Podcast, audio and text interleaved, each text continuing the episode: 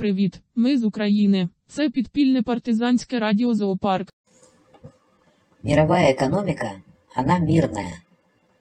Обострение этой войны с навалой Орды на всю Украину выявило главный мировой дефект – полную незащищенность человечества перед действиями одного единственного циничного социопата, захватившего всю функциональную власть на территории, имеющей достаточную экономическую силу и возможности для массового производства бомб, снарядов, ракет, бронетехники, самолетов и кораблей.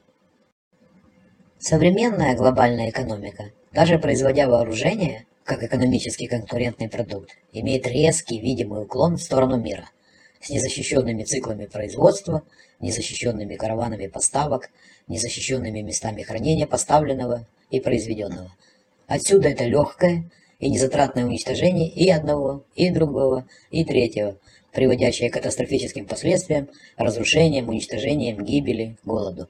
Отсюда эти попытки заключить экономические договора с разрушителем и убийцей в обход санкций и ограничений. Отсюда сопротивление включению таких ограничений.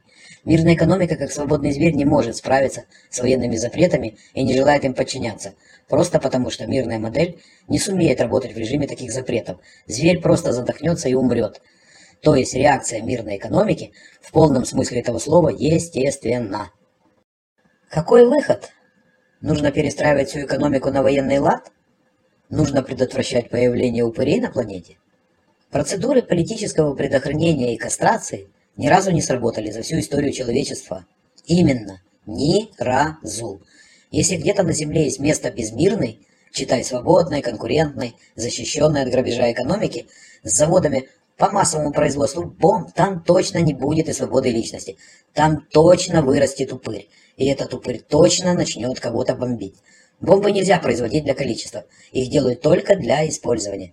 Защитить полностью производство, поставки и хранение невозможно. Как почти невозможно производить что-то под обстрелами и угрозой уничтожения. Если производить только военное, то легко умереть от голода, так и не произведя достаточного для защиты. Так все-таки, что делать?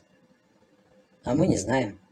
Но определение проблемы всегда идет впереди постановки задачи и решения, как, собственно, и самого решения. У этой проблемы точно есть решение, и, возможно, даже не одно –